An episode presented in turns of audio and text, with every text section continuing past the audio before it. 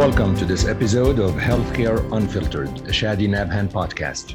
I'm your host, Chadi Nabhan. I'm a hematologist and medical oncologist, and I have interest in all aspects of healthcare delivery, treatment, leadership, mentorship, and policy.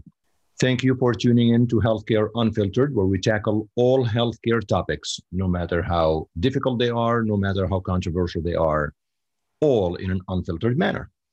Prior to Healthcare Unfiltered, as you recall, for those of you loyal listeners, I hosted the Outspoken Oncology podcast. And as of October 2020, we shifted to Healthcare Unfiltered because the scope of this podcast is shifting to be more inclusive of all topics of healthcare beyond medical oncology and hematology and because we don't want to filter anything, no edits will ever happen to this podcast. So you hear it raw and unfiltered.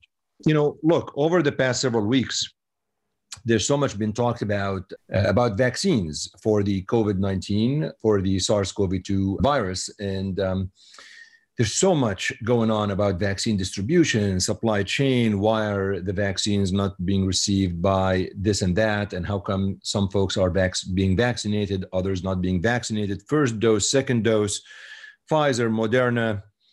And I really have had uh, my biggest issue with all of this vaccine uh, debacle has been that uh, I, I, strongly believe that the uh, folks that are most vulnerable to dying from the vaccine should be the ones who get vaccinated first. Now, I realize the importance of vaccinating healthcare workers because healthcare workers are on the front lines and they are going to take care of these folks that are sick.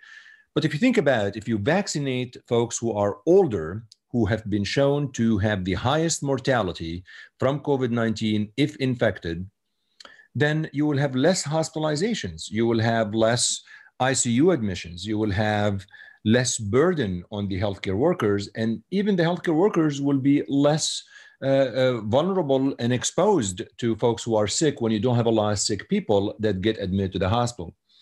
Now, having said that, in the US, the decision has been made under many guidelines that um, healthcare workers are going to be vaccinated first. And then we had the issue of, well, we have a lot of vaccines on the shelf and, and not everybody's being vaccinated. And is it the federal government, the state uh, level? Who is responsible for what, and, and so forth?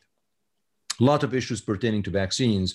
My stand remains the same personally that I think older patients and those who are at highest risk of dying from the vaccine, from the, from the disease, are the ones that should be vaccinated first because I strongly believe this will lower the mortality will mitigate the morbidity and will also help hospitals, capacity, and healthcare workers. I do think that from a healthcare workers perspective, we need to vaccinate the ICU staff, the emergency room staff. But look, if you are working in the lab and you are not seeing a, you have no patient contact, I'm not really sure why you need to be vaccinated if you are in the confines of a of a hospital. Just because you're in the confines of a hospital does not really qualify you to a frontline healthcare worker. So there's a lot here to talk about. And I clearly, you can probably sense, I have pretty uh, strong views about this. Uh, we also uh, have heard a lot about vaccine mandates. You know, should be should it be uh, mandatory? Should it not be mandatory? And all of that stuff. Well, look, uh, it's very important to uh, have a sounding board when it comes to all of this in terms of mandates, ethics, who should be vaccinated first or last. And for this, I am hosting again one of my favorite guests, Dr. Alison Bateman House who is an assistant professor in the Department of Population Health at NYU Grossman School of Medicine. She had her PhD from Columbia University and MPH from Columbia University as well. We've had Alison on several episodes of the podcast. We talked about the um, right to try bill on my previous podcast. We talked about the ethics pertaining to COVID 19 and what has happened in terms of can really uh, healthcare workers deny working at a hospital if they're not being provided by the proper PPEs, all of that. But today we're going to focus on vaccines, distribution, mandates, and all issues pertaining to the vaccines for SARS CoV 2. Before I air the episode I taped with Alison Bateman House, I'd like to plug the show by asking you to find Healthcare Unfiltered on iTunes, Apple Podcasts, Spotify, Google Play, SoundCloud, TuneIn, Stitcher, all podcast outlets. Wherever you get your podcast, you will find Healthcare Unfiltered. Give us the number of stars you believe we deserve, write a brief review, subscribe to the podcast, and refer a friend or a colleague to the podcast. It would be really great to recommend this podcast to your friends and uh, let them know about some of the topics in the episodes that might be of interest to them. Without further ado, Dr. Alison Bateman House on the Healthcare Unfiltered podcast, talking all things vaccines for COVID 19 and SARS CoV 2.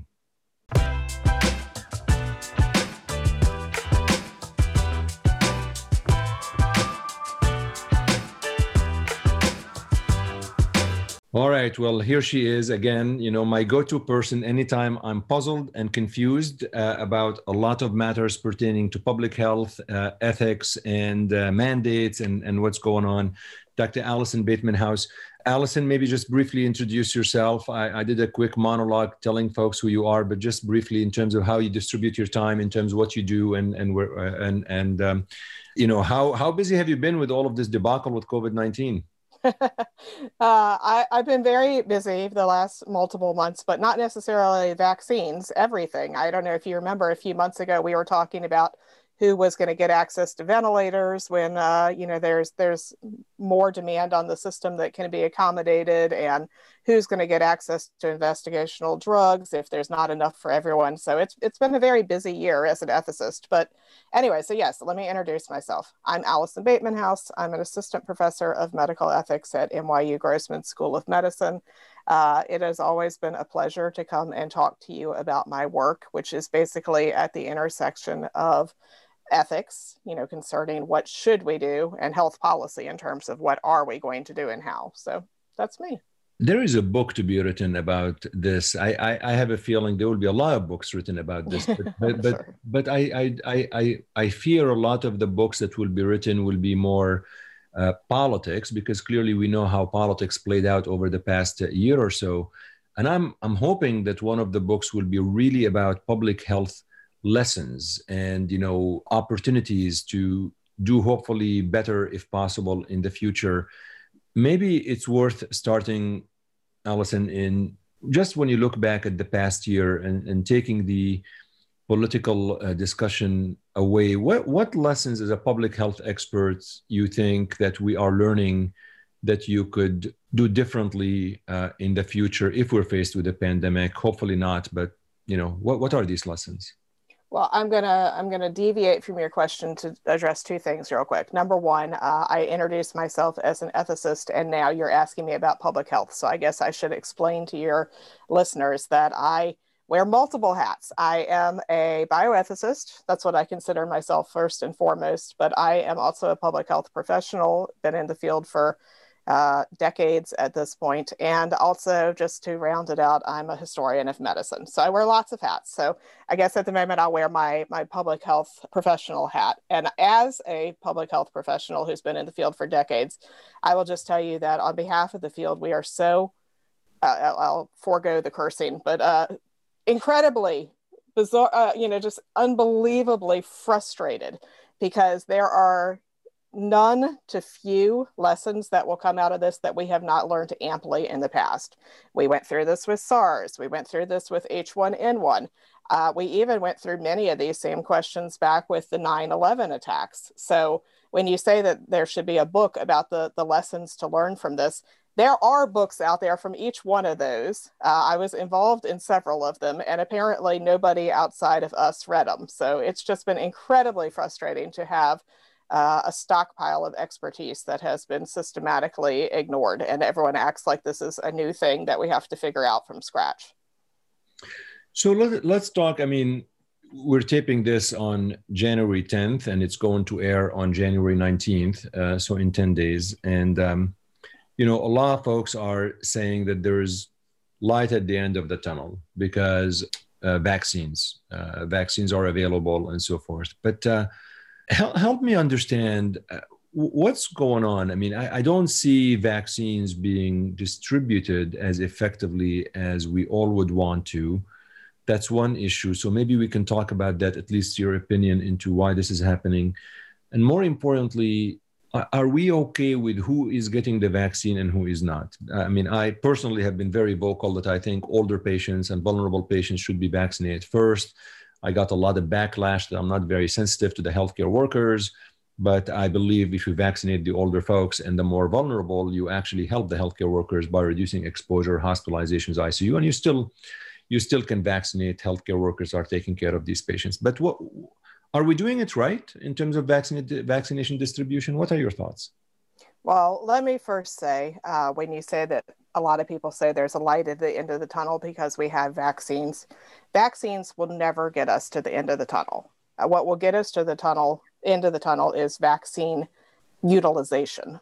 So you can have the best, most effective, fewest side effect vaccine of all time, and unless it gets into people and into people in the in the manner that is actually going to create, you know, immunity, uh, it does us no good.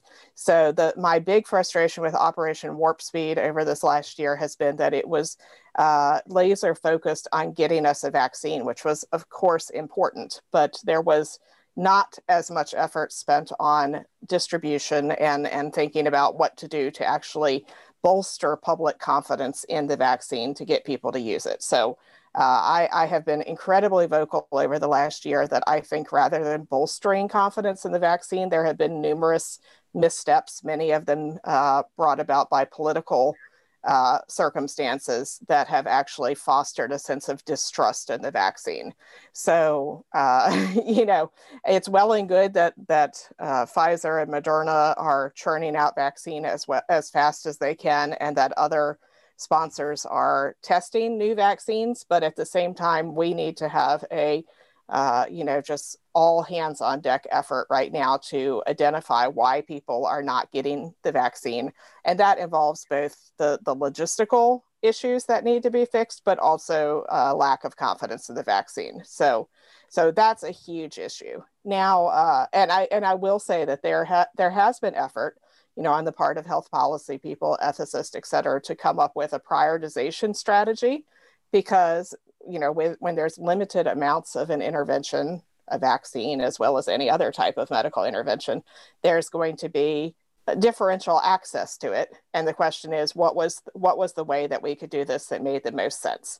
You know there was a there was an article in stat news a couple weeks ago that said we should let people buy their way to the front of the line because we can use that money that's generated to help with you know free public clinics and vaccine vans and what have you. So that's that's one point of view that you know you should let people uh, you know, let let them let the market uh, work. We're in, we're in a capitalist society. Let the market work, and then utilize the the resources that we uh, receive as a result of that to to further efforts to get the vaccine out to other people who can't buy their way to the front of the line. I personally don't accept that. Uh, I'm not a big fan of that idea, but it's certainly an idea that uh, you know should at least be contemplated. Although the the the horse is out of the stable now. I guess uh, is, is, that the idiom? The the, the the wagon is in front of the the cart is in front of the horse. I don't know what my yeah. idiom is, but yeah. but you know because we really seem to have pursued this prioritization strategy, and then the problem with the prioritization strategy is there are so many different populations of people who have claim to being uh, prioritized I don't. I can work at home. I don't have contact with patients. I can order in my groceries, uh, and I don't have any significant underlying conditions. So, you know, on the prioritization front, I should be at the back of the line. That being said, I work at a hospital, and so I actually have access to the vaccine right now if I want it. So, you know, the prioritization strategy, I, I think even if it if it was the way we wanted to go, it, it has not rolled out perfectly. Uh, and then, of course, there's the fact that perfection is the enemy of the good. So where do we draw the line between, you know, what would be the ideal and what is good enough?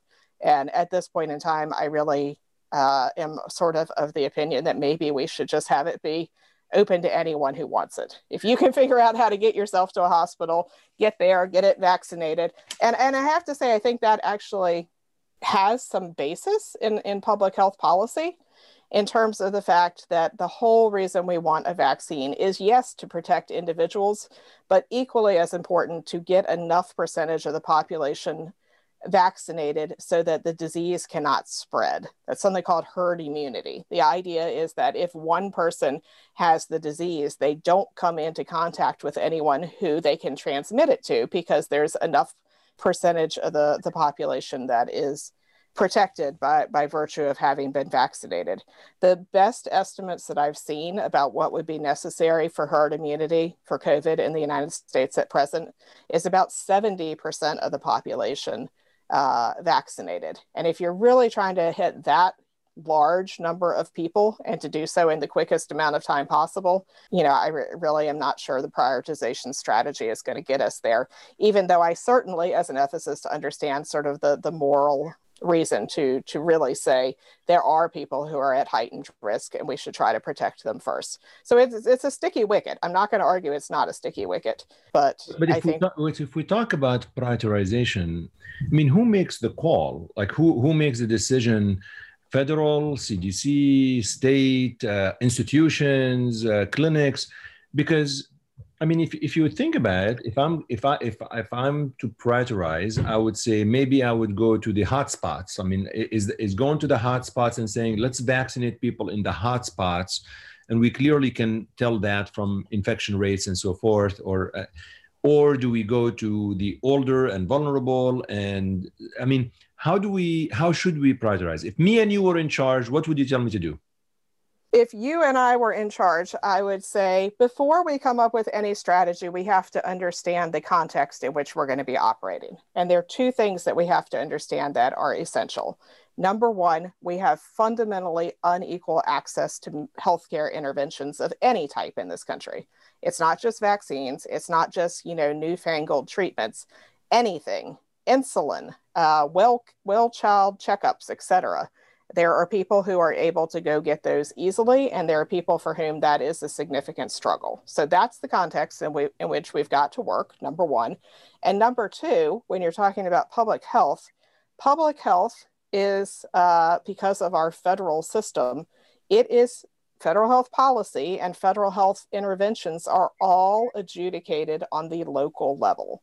So, no, this isn't a federal decision. This isn't something that the, the Department of Health and Human Services is setting up. This isn't something Congress is setting up. This isn't something that even the CDC is setting up. And it's not even necessarily something that the states are setting up. This is something that on county by county, public health department by public health department, decisions are being made.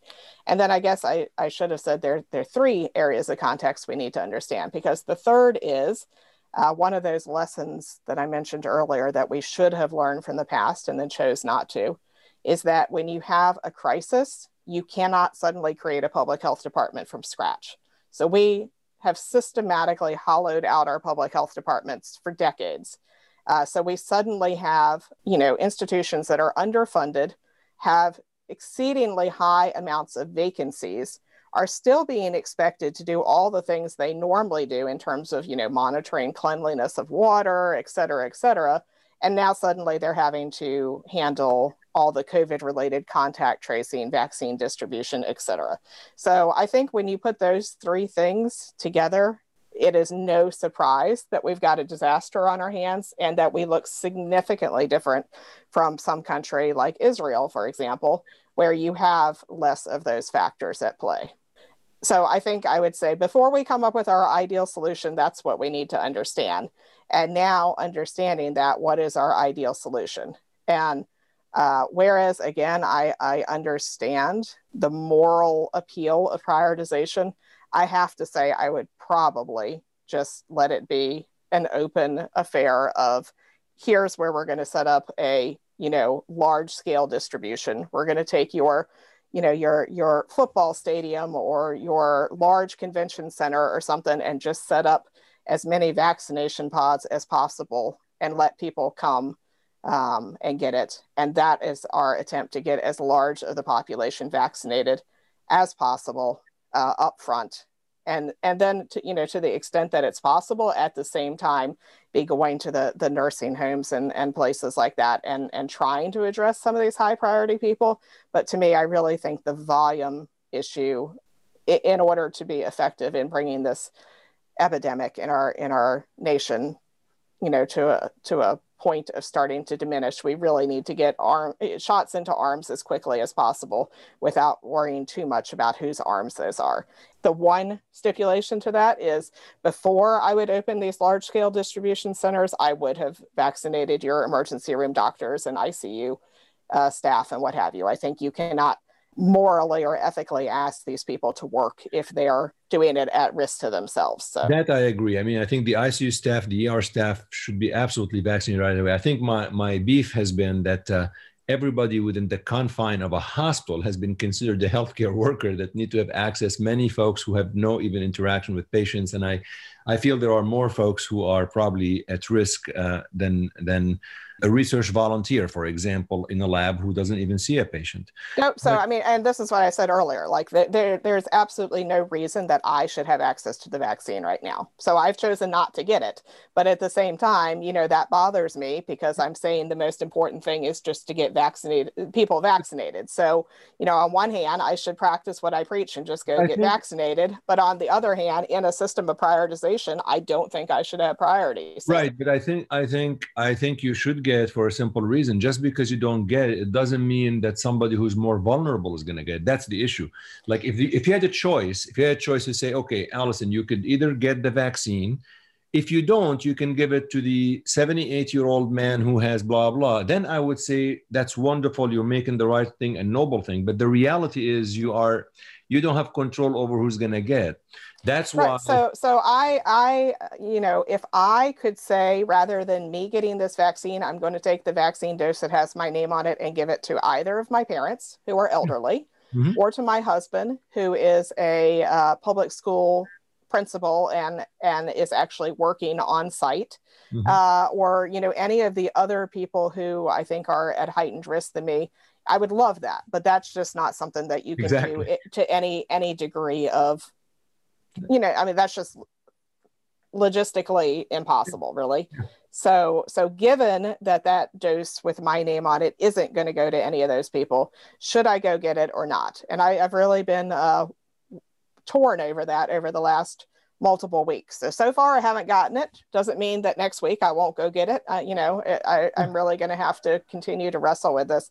But I, I tweeted out actually this morning a question saying, with regard to this issue, with regard to, you know, what I as an individual should be doing, really, you know, what is my individual decision in the scheme of things when we're dealing with a, a systems issue? You know what I mean? Like I can try my best to make the ethical choice for me, but, uh, you know, it's really within the confines of a system that is not working well. Yeah. But so why didn't this happen? Like I, I, love your idea about like you know open a convention center a stadium and just have vaccine stations and let anybody come in. I mean as long as you are able to get in you'll get a vaccine. And like why so that is happening some places. This is what i'm saying. It goes back to what is your local health department doing. Right. so there are certainly some places in the united states where that is what is happening. There are other places in the united states where that is not on the table at all. It really comes down to what have that local health department decides. And I and I want to note that that's not as stupid as it may seem. You know, uh, I live in Manhattan, and the realities on the ground in Manhattan are completely different from the uh, realities on the ground in, say, like South Dakota, where you have incredibly low population density, huge distances to travel to hospitals, et cetera. So I, I don't think it's absurd that you would have different strategies in different areas. That being said, I think that there's been a, a lot of confusion about, you know, well, why are the decisions that are being made being made the way they are and not very many people understand that these are decisions being made in, in, such a local context or that they're being made and trying to be implemented by a public health system that is really running on fumes you know there's no money there's no people and the people who are here have been working in the context of a pandemic for a year and are exhausted yeah, yeah. Like you're not going to get a good outcome in that situation. And you know, there have been a lot of issues pertaining to first dose, second dose. Some folks gotten the first dose, and they're saying, you know, instead of getting a second dose, give that second dose to other people. I don't know. Any opinions on that? Uh, first dose versus second dose. Uh, uh, I have opinions, but it's such a convention, contentious topic. I'm afraid I'll get like tarred and feathered by your audience. But um, yeah, my opinion is. Uh, let's back up for one second. Yeah. This is not an approved vaccine. Okay, none of them. None of the COVID vaccines. Clarify that to listeners. Yeah, none of none of the COVID nineteen vaccines are FDA approved as being safe and effective. They are being available to a certain percentage of the population under something called emergency use authorization, which says that during the context of a public health emergency, we are going to allow you to use this non approved product outside of a clinical trial. Uh, which is you know normally where you would be able to get access but they're saying just in in routine medical practice we're allowing use of this unapproved product temporarily because the evidence available shows that it may help. So that's a very different standard of evidence from an actual approved product. And I think that this is probably partly the reason why so many frontline healthcare workers have chosen not to get to get the vaccine. Um, you know, I know a lot of people have been shocked that you know you might have a 30% refusal rate at a hospital and it's and it's like well what do they know that I don't know in terms of why are they not getting this vaccine? I think it's because people understand that it's not an actually fully approved vaccine. And just depending on what their individual risk tolerance is, they may decide, you know, I can go ahead and wait for this to be fully approved. And, and normally, I'll just disclose, normally I would be uh, in that camp of saying, I'll just wait for for approval. But in, in this case, uh, just looking at the data, I'm pretty convinced that these are, are safe and effective. How, how long uh, does it usually take, Alison, from EUA to a full FDA approval, time wise? No, so so so I think that's happened once. An EUA, an EUA is a, a very new thing. We've we used it in obviously in COVID 19, we've used it quite a lot, but we used it in Zika, we used it in Ebola, uh, we used it in anthrax, if you can remember that far back, and that's it. I mean, it's a fairly new authority. We haven't had it, you know, all that long, and the situations in which we've used it, we frequently have not gone on to actually have a approved product.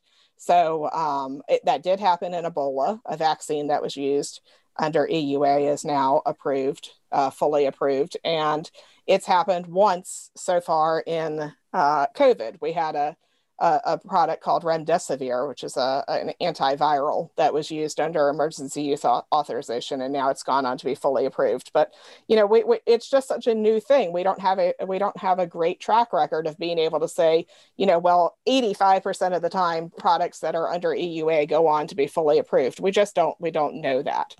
So why why did I start talking about this, Chadi? What what, what was the what just, was the question? Just, what was the question you asked me that I, I said because, let's go back and talk about yeah, about? because because you mentioned that there's a possibility that the high percentage of healthcare workers refusing to get the vaccine is because it's EUA and not FDA approved. Right, which I think I think it's really important for people to understand the distinction between full approval and EUA. But but what was the question you asked me but, before yeah, that? I was what? asking what's the time that will take from EUA to FDA approval, and you said it's a yeah. New, we don't we don't know. we don't know the time because I wonder because you know I mean part of me I, I think that there's always there are always folks in the U.S. who are just anti-vaccines. I mean that's a, that's a fact. Um, it is definitely a fact. And I don't and, know. And globally, and globally, right. anti-vaccination. yeah, and globally. global. I just don't know the percentage. I think I, I, it's been a while since I looked at uh, if there's really proper quantification. Maybe one quarter, maybe 25 to 30 percent. So, so part of me is saying, you know, it, it doesn't matter. These folks who are anti-vaccines, it doesn't matter whether it's FDA, EUA. There will be anti-vaccine. Is That's that... absolutely true. That mm-hmm. to, to people who are anti-vaccine, it does not matter whether it's FDA approved or non-FDA approved. But I think that there's a a number of people who under and and I've I've heard this and I've seen this. So I don't. This is not just me. Of people who say, you know, look, normally I'm very pro-vaccine. I understand that they are a major public health, you know, success story, but in this case, I'm a little concerned. And, you know, I, I, think that's understandable. So remember, I said there was a lot of political interference in the development of the vaccine. And, and many people, including myself, were concerned that the FDA was going to be pressured to make a vaccine available before we had even the evidence available to put an to base an EUA off of that there was just going to be a you know look it's there go get it uh, even though it hasn't been fully tested yet. So I am very pleased that those fears did not come to pass. I think that these two vaccines that are currently available have been well tested. And of course it's not perfect. I mean we don't have like long term data because it, it's a, but, but you know uh, I, I think we have enough right now that people are not concerned that we're necessarily causing people harm by giving them these vaccines. Uh, so, so I think there, I think there's a difference between those who are anti-vaccine, anti-vaccination, those who are vaccine hesitant in general, and then people who are vaccine hesitant in this specific circumstance. So, yeah. I, I, think those are important nuances you need to dis- differentiate. To your point, actually, I have had very educated and, and pro vaccine friends and colleagues who did say we understand it's safe and effective but but the follow-up is really short. You really can't based on the data available all what you could say is with a follow-up of like i don't know three four months whatever it is but you really can't say that there is no one year or two year side effects. And and i can understand that. So you have to do this individual risk versus benefit assessment and take it with the uh, like you to your earlier point also don't let the perfect be enemy of good right? I mean it's it's probably the best we're going to get and we have to follow whether we get side effects from it or not. There were just recent reports surfaced from a, about a physician a young physician who died after the vaccine. I'm sure you saw the news and i, I don't have the details to be honest. I, I, don't know how much of that is causation is not always um, causation right, and correlation right, right. T- t- temporal proximity does not necessarily equal causation right? So so here's what i think is different about vaccines from other interventions. If it were i'm going to go get this product to keep myself safe or to reduce my risk from covid uh, then i would be personally in favor just for myself of saying you know i'm going to wait a while. You know we don't have long-term data and you know Whereas it looks like it is safe. I, am not 100% sure about its long term efficacy. Like, you know, let's just wait a while and see where this goes. But the difference between vaccines and other products is that the vaccines, as I mentioned earlier, also have, if given in large enough numbers, lead to this uh, herd immunity benefit which means that people who cannot get vaccinated, people who are immunosuppressed, in this case, children, because children are not eligible to get the vaccine under this emergency use authorization. Um, you know, people who, for whatever reason, you know, lack of a car, can't take time off from work, whatever, can't go get vaccinated. I am helping to protect them by getting vaccinated. And to me, that really pushes me across the line of, you know, well, maybe I'll hold off a while and wait to, you know, it seems safe. And in vaccines, most of the safety concerns are of short term duration after the vaccination, not something like two years later, something pops up. Right. So, just given the fact that, uh, you know, it seems safe, and whereas I'm not 100% sure what its long term efficacy is going to be, uh, I might get off my wait and see perch in this case, just because this is something that is killing and injuring so many people, and I could play a role here in protecting them. Now, of course, you can call me to my face a complete hypocrite because I just said that I haven't gotten vaccinated and I haven't decided whether I should do it or not. And I, think this demonstrates the like horns of the dilemma I'm in. I think everyone should at least consider going to get, get vaccinated if they fit the EUA. So, you know, please don't try to vaccinate your children. They don't they don't fit the criteria. But I, I would urge everyone to like seriously consider to go get vaccinated. You're gonna have to make your own decision, but but I want you to at least think about doing it to protect your fellow neighbors. And then in my case, I am eligible to go get vaccinated, but I feel really queasy about doing it because I feel like I am not as at risk as others and they should have preferential access. So, you know, it's really, it, it, I have actually lost sleep over this. This is like a horrible thing for an ethicist to have to deal with.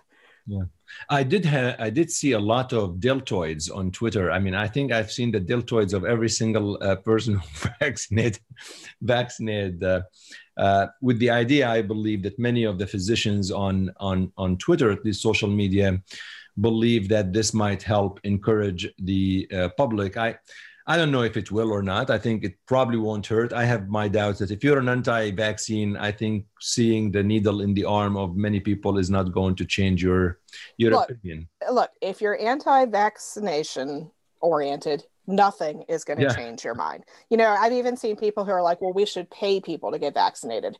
If you believe that vaccines are harmful, you're not going to get it. So I think we just hmm. write those people off. We're, we're looking at the vaccine hesitant at this point right. and saying, what do we need to do to convince you? And that's where I think those selfies do come do come in handy. So I, I published uh, just a little op-ed piece maybe a month, month and a half ago at this point now on Twitter, I just asked people, uh, you know, who should be the public face of the vaccination campaign, uh, harkening back to polio when, uh, you know, in a very famous uh, sort of media stunt, Elvis Presley was vaccinated against polio to sort of, you know, uh, convince convince particularly teenagers that this is something that they wanted to go to go do. And I said, you know, given that we know there's lots of hesitancy about this particular mm-hmm. vaccine, who should be the public face uh, of the campaign? And you know, this was not a this was not a an academic or rigorous survey. This was just me asking on Twitter. But but the answers I got were really uh, interesting to me. There were people who were pointing fingers at you know the opposite political party. So they were saying, you know, uh, it's the Republicans who don't even believe that COVID 19 is a, is a disease. So we really need some high profile Republicans to be on camera getting vaccinated. Then there were other people who said, you know, it's the Democrats who have been raising concerns about is this vaccine being rushed? And so we need prominent Democrats uh, having their pictures taken. And then there were other people who said, you know, this whole thing is politicized and that's unfortunate. And so we really need some apolitical bridge figures getting vaccinated. And of course the one that came to the the the top of the list at least in that you know my my twitter feed was dolly parton. Everyone's like you know if if dolly if dolly is seen getting the vaccine then you know that'll convince other people. Uh, but one of the the ideas that came up really was you know you need to see the people that you interact with routinely people in your community you know your your um, you know your your your clergy your your own family doctor you know uh, you know your mayor and and I think that's really where the all this you know epidemic of of uh, selfies uh, of getting shots has come from. I will tell you uh, just anecdotally, I tried to take a selfie of myself getting vaccinated, not for COVID nineteen, but for hep, uh, uh, sorry HPV. I uh, HPV, I thought, you know, let me show people that I'm putting my money where my mouth is, and I'm getting this this vaccine. Um, and I was not allowed to at the time by the by the health site who told me that it was against HIPAA. And of course, there's nothing whatsoever in HIPAA about a patient taking a picture of right. themselves getting. And you know, at the moment, I just didn't I didn't have the fortitude to get into an argument about it. But it, it was deeply annoying to me um, so that's just a that's just that's, a side side story. So so let, us shift a little bit to vaccine mandates. Um, and what I mean by that, and again, I you know there are lots of articles written, and I I think I um, we both read the same articles, but but but uh, there is there are folks that I've talked to that say, you know what, this pandemic has cost a lot of lives that uh, and many deaths that could have been prevented. And um, unless we mandate the vaccines and make it mandatory, not for everyone, but for certain subpopulations, we are not going to, to do well. So um, help us understand A, is this ethical? Is this legal? I know you're not a lawyer, but I think there's an intersection between ethics and, and, and, and law. Is this something that the government could do, the state could do, the hospital could do, the schools could do? I mean, I don't know. Is this something that is allowed in the US?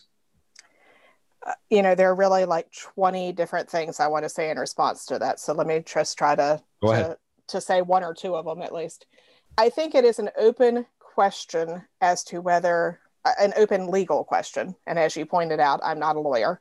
An open legal question whether any one of those, the federal government, the state government, employers, schools, etc., could mandate a vaccine that, again, is not fully approved. This is a vaccine that is being used under an emergency use authorization. You know, we've we've never ha- had that question before. We've never tried to mandate anything under an emergency use authorization. So it's really something that the lawyers are going to have to figure out. Um, I've seen conflicting opinions on this. I think it is not ethical to do so. And I can come back to that in a minute if you want to. Uh, but just basically, you know, I find it I find it morally problematic to mandate something that we are not 100% positive is safe and effective yet. Uh, and also, I think it's deeply desire un- undesirable to do so. I think, given the people who are already concerned about this vaccine, uh, to to suddenly have like this strong arm of either the law or your employer saying you have to have this is is going to backfire. So I'm not a fan of of mandates in this situation. Now, I will say for an approved drug, yes, any of those can mandate things, and they and it's not uncommon for them to do so. So I think most people realize that for attending public school in in all of the 50 states there are some mandated vaccines that students have to receive. And i uh, in, in one of those people who work at a healthcare institution where the flu shot is is mandated. So it is certainly uh, legal and and has been done that approved vaccines can be mandated. Uh, I, I think an unapproved vaccine under emergency use is is uncharted water but i would strongly urge people not to go that pathway. So if it if and when it gets the full fda approval uh, the mandate would be at a very local level a, a school hospital. It's not something that the state i mean there's no way that the state or the federal government could mandate it right? I'm not going to say it's impossible. I'm going to say it's unlikely. I think I think I think once the COVID nineteen vaccine is fully approved by the FDA, it is incredibly likely that healthcare institutions, at least many of them, are going to mandate it for employees. And it could be that certain uh, local jurisdictions, such as, for example, a city, does so, particularly if they're having a, a heavy outbreak there. I mean, do you, do you ever envision do you ever envision United Airlines or American Airlines say, in order for you to to fly us, you have to have a proof of either a vaccine or or a negative test, for example. Like if you're not vaccinated. Well, we already have that. I mean, that's a completely different. So, okay, you you already told people what day of the, what day we're we're yeah. um, taping this on. Th- this goes to the the question right now of people saying, you know, well, do you have a constitutional right to be on Twitter, or can your Twitter uh, account be deactivated by the company. You have no constitutional right to be on Twitter. You have a constitutional right to free speech, but it doesn't have to be on a, a private platform. So, you know, you have a constitutional right, perhaps, to decline vaccination unless there's a mandate.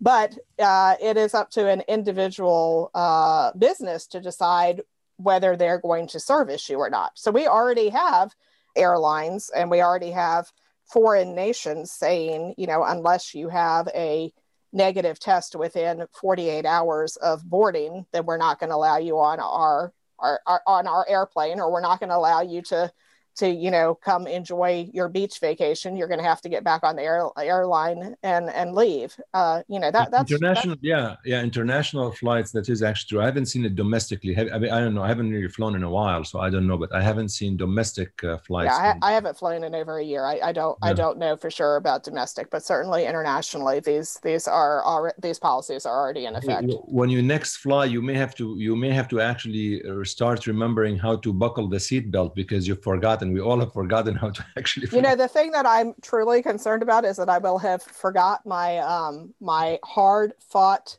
and deeply prized packing skills. I had I had been able to, you know, get suits and you know uh, accessories and all my laptop equipment with all their all their paraphernalia i had been able to get it all into one carry-on and i'm deeply concerned that i'm not going to remember how to do this when it's time yeah. to start traveling again yeah, but you know, I, you know, uh, talking about Twitter and other um, companies, like for me, I view Twitter uh, is not a private company; it's a public company. It's a publicly traded company. So, I mean, the way at least my cynical self says, if the shareholders that uh, that really control Twitter are unhappy with the Twitter decision, whatever that decision is, they will actually feel it in their stock price as well as in their market cap. And the same for United Airlines and so forth. I think a private health company doesn't really care about Wall Street, but I think economics obviously play a role. I mean, you're you're a company that's publicly traded. All of a sudden, just theoretically, you have millions of people dumping the shares, the stock price plummet, and you lose billions of dollars. I see a lot of these decisions change based on economics. So I don't see it as really private private. I see it publicly traded. So as a different different platform. So I I agree with your nuance added there. I was talking public in terms of like governmental. So like yeah, if you yeah, had a, yeah. a government, no, I know what you're saying. If you had a governmental version of Facebook, God forbid, like would we be able to kick people off of it? No, no, I know what you're saying. I think uh, what what what what I maybe I was conveying to the listeners as well is I always feel economics control a lot of some of the decisions that these companies do. And, you know, for example, if the decision is favorable and the stock price goes up, yes, more power to it. If not, I totally see things will reverse immediately because that's really what ultimately these companies will care about. Absolutely. At least that's what I think. Um, I, I agree. So, so vaccine mandates, um, if it gets FDA full approval, you know schools and healthcare institutions could mandate that and then you as a somebody let's say you're a nurse or a physician at the hospital you you have to show a proof to work there because the hospital could control that. It's it's in it's in their jurisdiction. So i mean for example i said my institution requires annual flu vaccines. I, I might be slightly hyperbolic when I say hundreds of emails, but it feels like hundreds of emails reminding us that it's flu season again and that a date is coming up by which we have to have you know in our in our uh, employment record proof that we've been vaccinated this year. We all get little stickers on our badges to show that yes we've been vaccinated. Uh, and our our institution has actually terminated someone who wanted to not get vaccinated. So it, and our institution is taken very very seriously. And i i could completely see that being carried over to covid-19 once a vaccine is fully approved. Now, as we continue to vaccinate folks and as we continue to, to look at possible emerging side effects and, um, if any, I don't know, I think it's going to be very tough to know how much of whatever we witness after the vaccine is really related to the vaccines versus not. I mean, my fear is that, you know, any heart attack that happens after uh, uh, several weeks after the vaccine will be blamed on the vaccine. Somebody gets a stroke uh, five weeks after the second shot. It's the second shot. I, don't know. I don't have an answer to that. And so, and so, and so, uh, you know, that is exactly the reason why vaccine trials are as large as they are. So, you know, you're from the world of oncology. Your listeners might be from various therapeutic areas in which, you know, even a phase three trial might, depending on depending on the drug, not might not be more than a few hundred people or, or at most a few thousand people. A, a vaccine trial, you know, a common number for a phase three vaccine trial is about 30,000 people. So the idea is, you know, simply because there are going to be those concerns about, you know, well, did this one incidence of someone having a heart attack or or three mm. instances of, you know, transverse myelitis or or, you know, 20 instances of anaphylactic reaction. Are these related to the vaccine or were, were these just sort of uh, examples of what happens in the, the population just routinely? And that's why they, these trials are so large. And that's very reassuring. So, from a scale of zero to 10, 10 being Dr. Bateman House is most satisfied with what's going on with vaccine distribution and what has happened over the past month zero being very very unhappy. And um, where are you? I'm about at a two but i'm not ready to throw in the rag and and say you know this is messed up beyond a- any uh, ability to to right itself. Uh, I, I think that with a few strategic decisions made soon and we have a really good opportunity for that because we're getting ready to change presidential administrations within the next 12 days. I think with a few high level decisions um, providing policy and, and guidance on some of the more thorny issues for those local health departments who are so under stress to be able to utilize, whether that's uh, making federal funds available that haven't been available up until now or uh, deploying CDC staff out to be able to, to help, you know, create systems and decisions. What, whatever it is that happens soon, I think we can right this ship. Come back to me in a month or so, and we'll see if I uh, still feel that way, and if the data is starting to be, to bear that out or not. But, but like I, get- I, I like- think I think I think that we I think we have a very small and closing window of opportunity to make this work. Yeah, I agree. I, I would like to see it above five out of ten. I was, I, I'm like you. I give it two out of ten, and I'm, you know, the thing is, what disturbs me is there's not a lot of guidance. I think I told you before we started taping. I, I called the primary care physician of uh, for my parents, and I said, you know, I just, uh, I just want to know, like, when do you? What's the ballpark so I could plan the appointment and just uh, block my schedule and bring my parents for the vaccines literally like zero knowledge into anything like we don't know we'll we'll, we'll check us with a check back with us in a month like there's not even any guidance except just call us again so Um, I spoke with my parents this morning. Both of my parents are military veterans. And, uh, you know, as, as someone in public health, I've been hounding them to try to figure out how to get the vaccine. They're, they're both elderly. And, you know, it's very interesting. My mother had, had it all charted out and she said, well, our primary care physician says that we'd be eligible to get it through her, you know, at this point in time. However, if we go to the health department, we'd be eligible to get it from them at this point in time.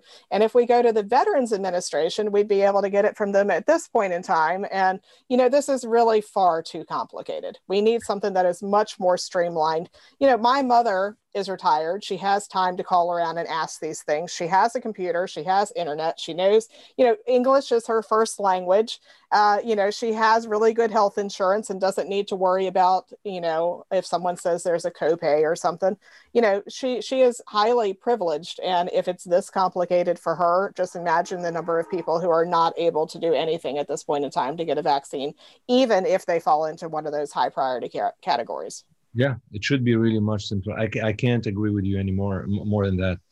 Alison any other issues we need to talk about? We talked about vaccine distribution we talked about access we talked about the EUA FDA approval mandates.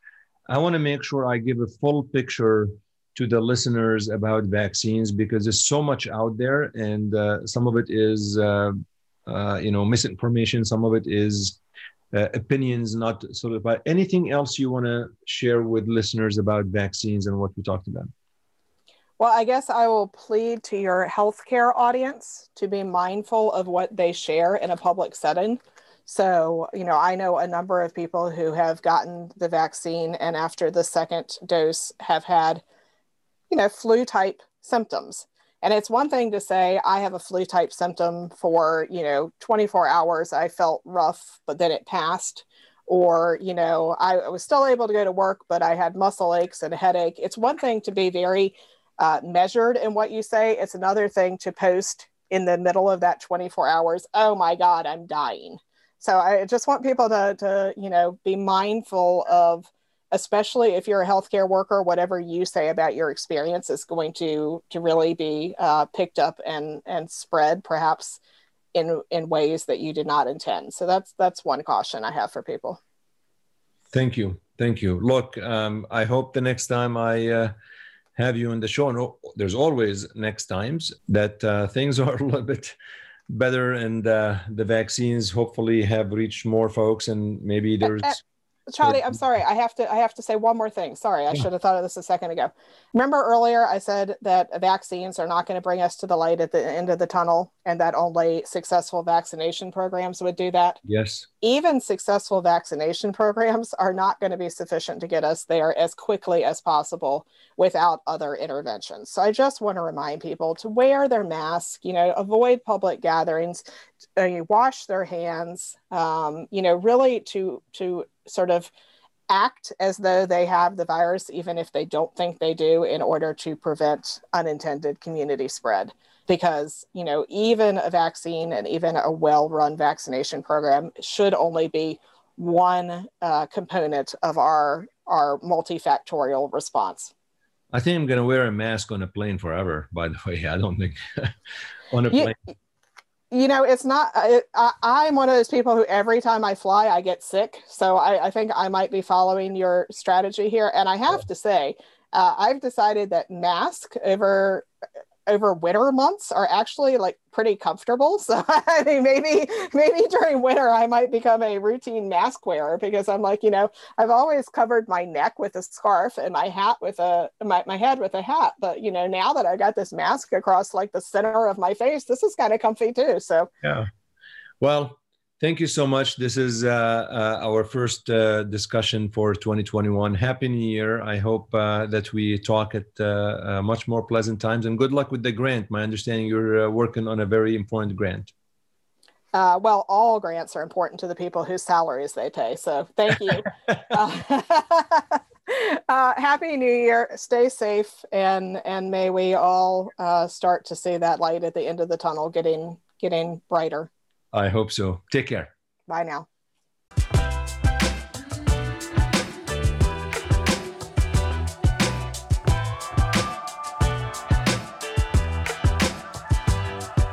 Thank you for listening and for taking the time to uh, join us for today's conversation uh, with Dr. Alison Bateman House. Really, a lot of uh, things that we talked about. I hope you enjoyed it. I hope you learned a little bit more about the complexity of vaccines and distribution and all the debacle that we are in. Um, I also um, hope that uh, you know the next time we talk about vaccines, things are better, and the right people who are most vulnerable, who are more likely to die if they are infected with the disease, are definitely receiving the vaccine, which is not the case yet. Hopefully, that might change.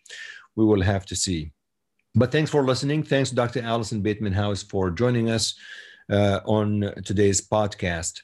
I want to make sure I hear from you. Let me know how bad or good I'm doing. You can send me an email to chadinabhan00 at outlook.com or direct message me on Twitter at chadinabhan. That's at C H A D I N A B H A N and let me know how I'm doing and where the opportunities are in terms of changing topics and other topics to address, as well as any suggested or recommended guests.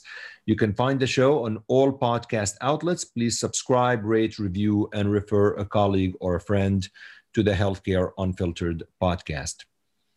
Before I let you go, I'm going to leave you with uh, a saying. I, I, I read that. Um, but I don't know actually who said it. But what the saying goes ethics is knowing the difference between what you have a right to do and what is right to do. Until next time, take care and see you next week on the Healthcare Unfiltered podcast.